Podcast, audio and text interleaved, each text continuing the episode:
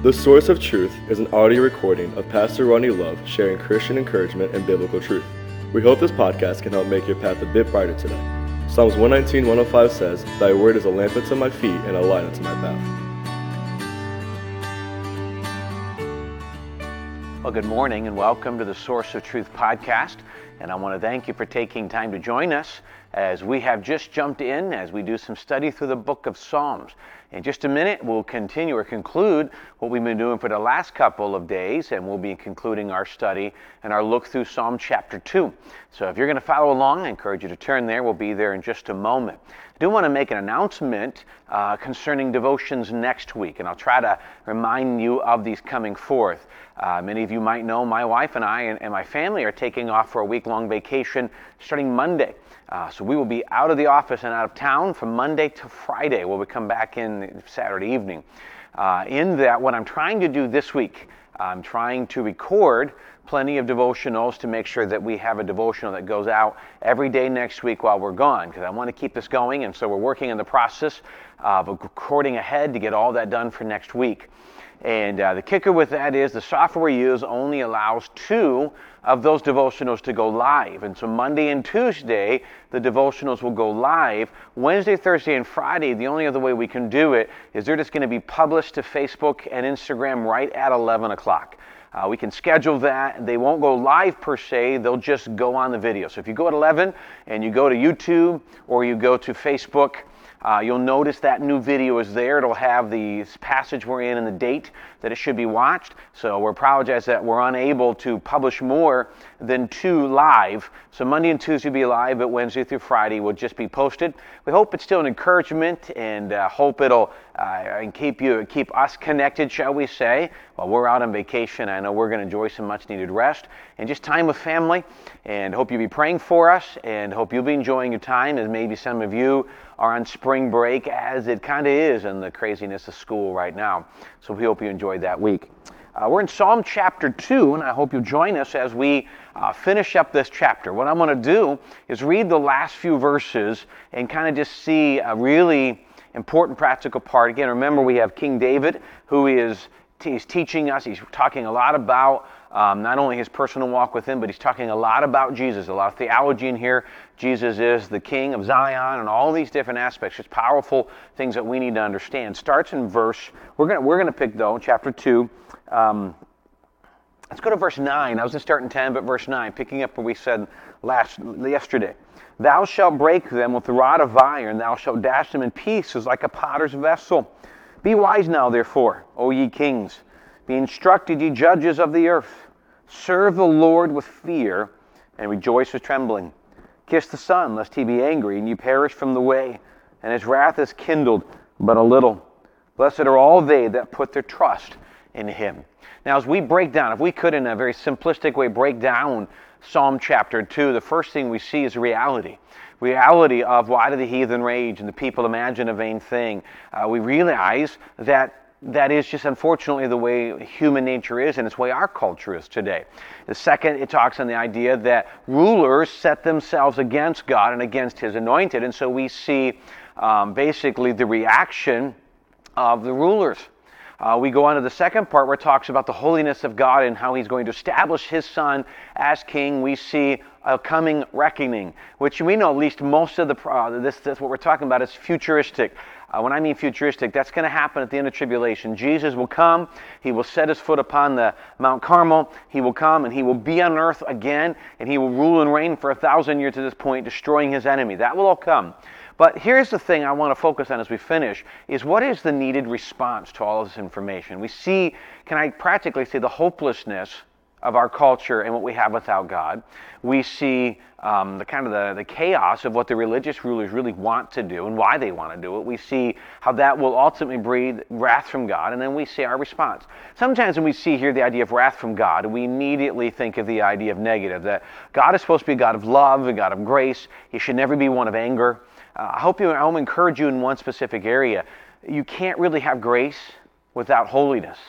You can't, you know, you, you can't have that. I mean, grace understands that we deserve hell, we deserve punishment because of our sin.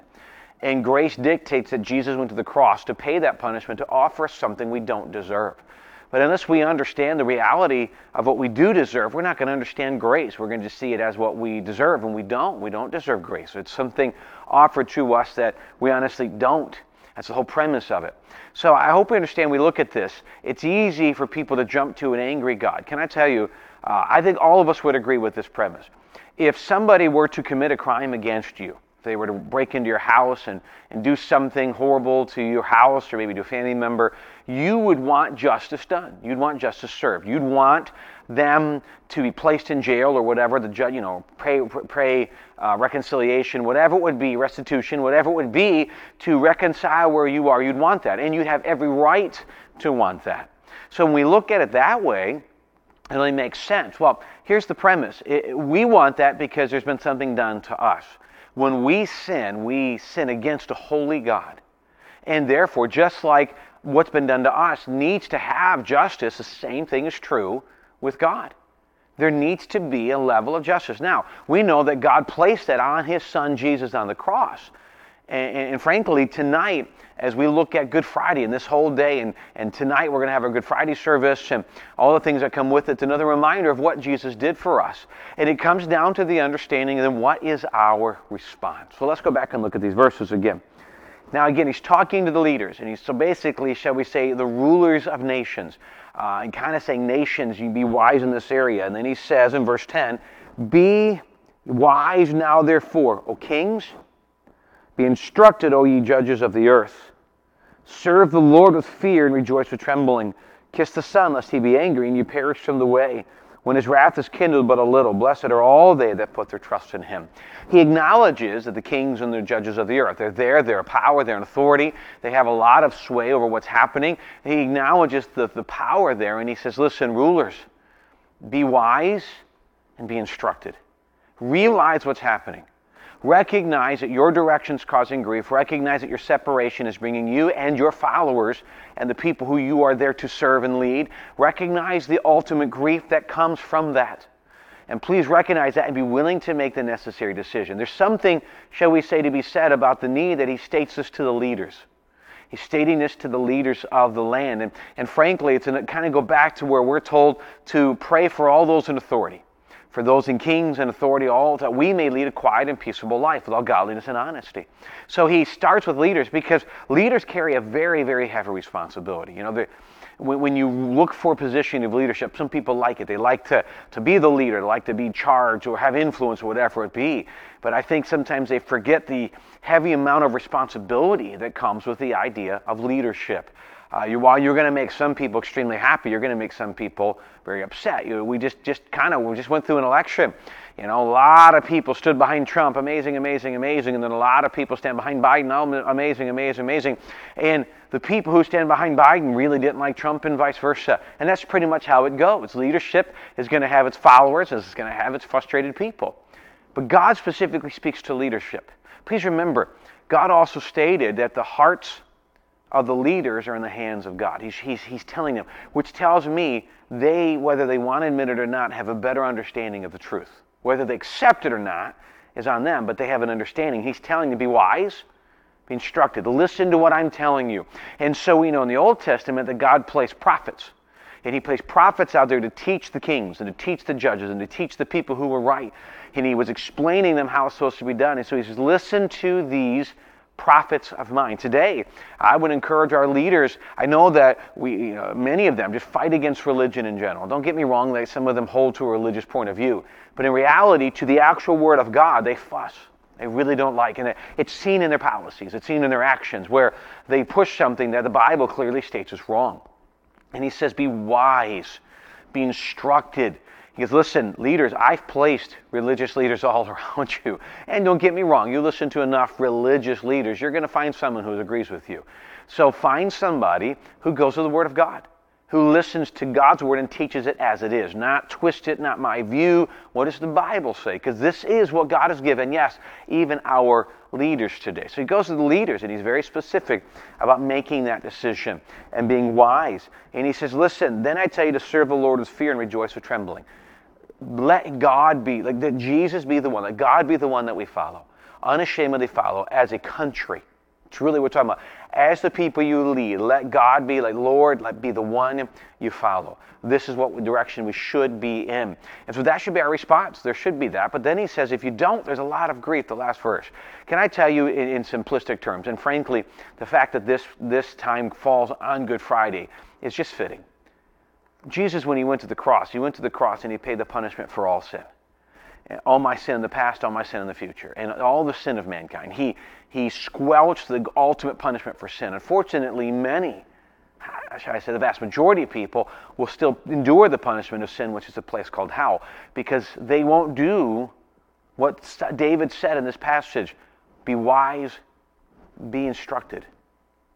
Each and every one of us need to realize that there comes a time when we need what, to be instructed, be wise, and realize that it doesn't matter what the culture is doing, it doesn't matter what the rulers are doing. Each and every one of us have the need and responsibility to make our own decision of what we're going to do with God, what we're going to do with Jesus. And it's a lot more than just religion. It's a lot more because this weekend is often a very, very religious week, a Holy Week they call it, and there's a lot of tradition built up to it. And I'm not even saying it's all wrong, but excuse me, a lot of a heavy religion focused around this.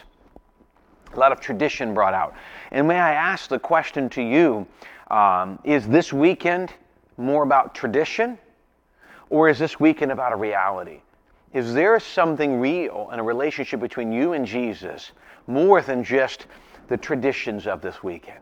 Something where you, ha- you, you know him personally and you can go to him personally and you can talk to him and, and you confess your sins to him and you can realize that he is that mediator between you and God and he loves you and he accepts you and that Jesus wants to be a friend as the Bible calls him. Can you say that that's true in your relationship?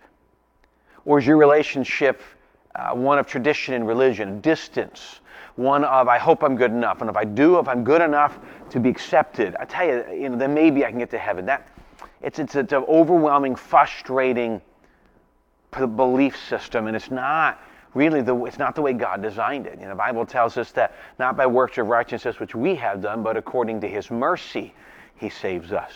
And that is what really he says here. He goes, listen, uh, there is all of the truth of the day, and there's the reaction of the rulers, and then there's the reckoning that's coming. But what is our response to all of this? And the reason that God warns us of the coming wrath the primary reason he warns us of the coming wrath is so that we don't have to go through it. The reason he warns us about hell in, in, in, the Bible is so that we don't have to go there. The reason he warns us about the wrath coming to the earth ultimately one day is that we don't have to be here for it. We can get saved and be in heaven when, and, and the rapture when all this happens. The reason for the warnings that come way before the wrath comes is to help us to recognize that that demands a response on our part. And I hope, I hope that's something you're willing to do. Make that response. What will you do with the information? Will you be wise and instructed? And yes, I understand these verses speak to leaders, but I, because it's important. And, and I hope that our, our political leaders today, if nothing else, for their own eternal soul, would recognize the value of the truth of the Word of God and the truth of the reckoning that will come one day. And I hope, uh, yeah, in the same case, as much to that, is they are leading and they've been given a great responsibility, and yes, by God, because the rulers are there and ordained by God. So they're there and they have a responsibility to God. And I hope that they recognize their responsibility is to God before it is to their constituents, before it is to their political party. It is to God. And that is the way God designed it. And it will still, they will still answer to God one day for how they handled the responsibility and the opportunity they've been given. But you know, from our point of view as we finish here, if you've not made a point to call upon Him, I encourage you to do that. For the rest of us, you know, we may we be reminded this weekend, today, of all of the great blessings that comes with the grace of God. All of the great amazing blessings that come with what Good Friday is all about. About the fact that the Son of God, Jesus, was willing to go hang upon a cross for us and our response still should be thank you. Our response should be growing in Jesus. And our response should be sharing to the best of our ability to those around us because of all the great blessing we've been given. Well, I tell you, I hope you really enjoy uh, this weekend. I hope it's a blessing to you. I know to me it's always a stirring weekend as I reflect upon the truth of Good Friday, uh, the blessings of the resurrection of Jesus, and how his life stirs life into me and stirs life into our lives as Christians. And so I hope uh, if you don't have a place to go, that maybe you'll join us here on property at 10 o'clock in the morning or at 10 o'clock online if, they, if you can't make it on property. Uh, if you want to come on property, we will have an Easter egg hunt for the kids during our 10 o'clock service. The kids will have their own service, and in that time, there'll be an Easter egg hunt. So I encourage you, if you, if you don't have a church to attend, I invite you to join us, and we'd love to have you join us. Please remember, starting Monday, uh, my wife and my family and I will be on vacation, so we will post a live version of a devotional Monday and Tuesday, and then due to the limitations on the software, Wednesday, Thursday, and Friday, we will not post a live video. We will just schedule the video to be posted on Facebook, Instagram, and YouTube. So they'll come out right at 11 on those three platforms, and, uh, and you can watch them at that point, or really anytime you want to. But if you still come at 11 o'clock, they'll be posted, and you can still watch it as what has become part of many of your schedules, and we greatly appreciate that. Thanks for joining us today. Hope it was an encouragement, and we look forward to a great weekend, and uh, we hope it's a great blessing to you. Look forward to seeing you next week. God bless.